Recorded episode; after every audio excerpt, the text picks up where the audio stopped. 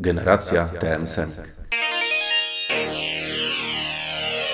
Marvel 2099 to linia wydawnicza z połowy lat 90., która przedstawiała teoretycznie przyszłość za 100 lat głównego, e, głównej ziemi Marvela, chociaż bywała i opisywana inaczej. W Polsce mieliśmy okazję poczytać jeden odcinek przygód Miguela O'Hary, czyli Spidermana 2099.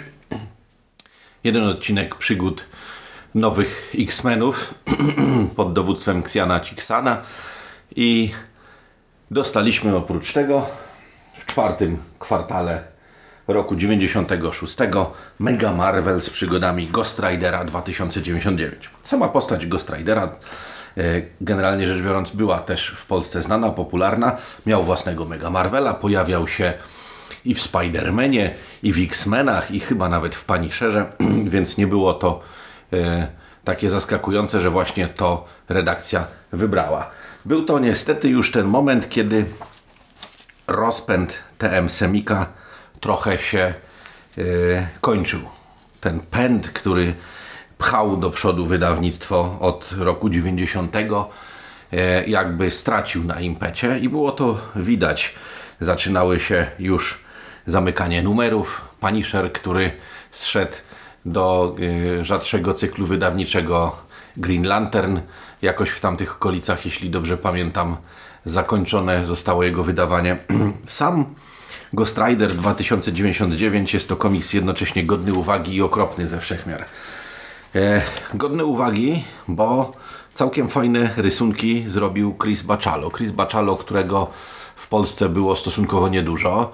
Pojawił się tam w którychś X-Menach, potem Egmont wydał Śmierć z uniwersum Sandmana, do której on robił też rysunki. Zresztą e, pół na pół w tamtym wydaniu z Markiem Buckinghamem, który inkował go w Ghost Riderze.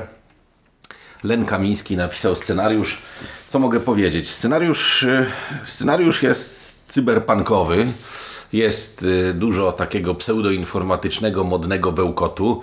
Są cyborgi, jest przemoc, krew, brutalność policji, opresyjne państwo i slumsy. Czyli to wszystko, co było solą cyberpunka, szczególnie w okresie, kiedy nurt ten święcił swoje triumfy. Kiedy jeszcze nie był takim retro kotletem vaporwave'owym jak obecnie, tylko właśnie w czasie swojej największej e, świetności. Głównym bohaterem jest koleś o ksywce Zero. Myślę, że jeżeli ktoś zna ksywkę Zero Cool, to nie przegapi odniesienia, podobnie jak napisu Burning Chrome na jego motocyklu. Zero jest, no jest takim drobnym rzezimieszkiem, członkiem gangu, hakerem, trochę niedoważonym. On i jego ekipa kradną przypadkiem zaszyfrowany pakiet. Okazuje się, że to tajne wiadomości bardzo wielkiej, okropnie złej korporacji, która postanawia kropnąć ich wszystkich, a grupa sztucznych inteligencji stwierdza, że Zero w sumie jest fajny, bo jest takim pancurem, co to nikogo nie lubi. Dają mu nowe cybernetyczne ciało i przywracają go do żywych z odmentów cyfrowego niebytu. Sam komiks napisany jest sprawnie. Pierwszych pięć zeszytów naświetla nam genezę bohatera, jego dziewczyny Kylie Gagarin i równie, albo nawet w zasadzie to 10 razy bardziej niedoważonego e, pseudo Joka o ksywce Dr. Neon. Ta trójka potem pojawia się wreszcie serii, której nie mieliśmy okazji obejrzeć. Komiks jest narysowany z jednej strony fajnie, z drugiej strony niestety jest to ten okropny moment, kiedy w komiksach wchodziło kolorowanie komputerowe na dużą skalę i jest ono najzwyczajniej w świecie paskudne. E, no i też nie oszukujmy się, poligrafia tamtego okresu zostawia sporo do życzenia. Można przeglądać to z sentymentem, można przeglądać to z obrzyceniem. Lovern, e, nie Lovern, przepraszam, tylko Chris ma specyficzną kreskę. Ja ją osobiście bardzo lubię, dlatego doceniłem tę historię. Wtedy z perspektywy czasu chyba chciałbym zobaczyć to w przedruku, prawdę mówiąc. Jeśli chodzi o sam scenariusz, to nie ma tutaj jakiegoś wielkiego odkrycia ani polotu, ale są dobre momenty, jest kilka one-linerów, jest też monolog samego Ghost Ridera, który mówi, pozwolę sobie tutaj zacytować, posłuchaj starcze, mam zamiar zniszczyć wasz świat. Mam zamiar zebrać wszystkie kłamstwa, jakimi mamicie ludzi i wcisnąć je do waszych śmierdzących gardeł. Mam zamiar wydalić tę parodię, którą nazywacie cywilizacją aż do gołej ziemi. A kiedy to zrobię, zamierzam wrócić i skończyć z tobą. Przypomina mi to jako żywo monolog pewnego wybrańca. W zasadzie nie monolog, ale wypowiedź skierowana do całego świata, do wszystkich, a przede wszystkim do maszyn. Tutaj to maszyna mówi do człowieka o kilka lat wcześniej niż słynna kwestia Neo z Matrixa.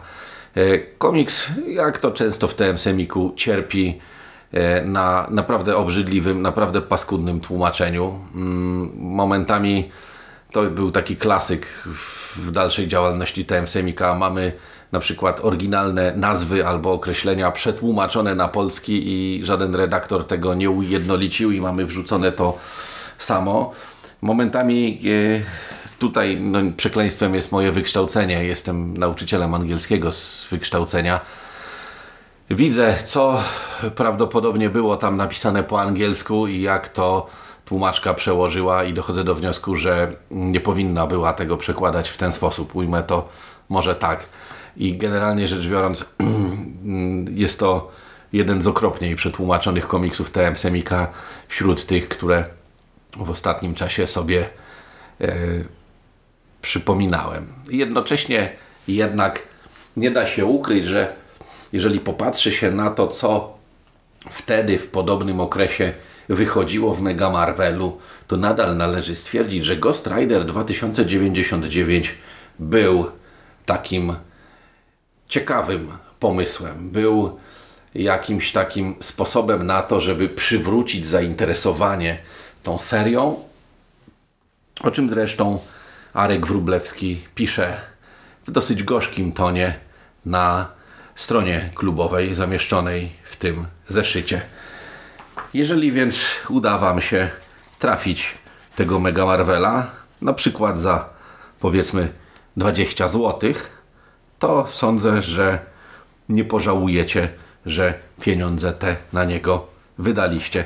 Na pewno jest to jeden z tych momentów w Marvelu, które wspominam z dorobku TM Semika dobrze. Sporo pozaszywanych, poukrywanych albo wręcz bezczelnie podanych na tacy smaczków w oprawie graficznej.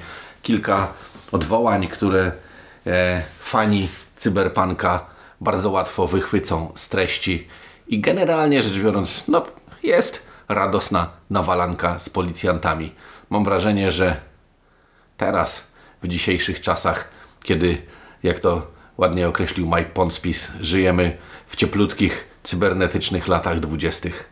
Wszystko to wyda nam się ponownie znajome. Nie tylko ze względu na nostalgię.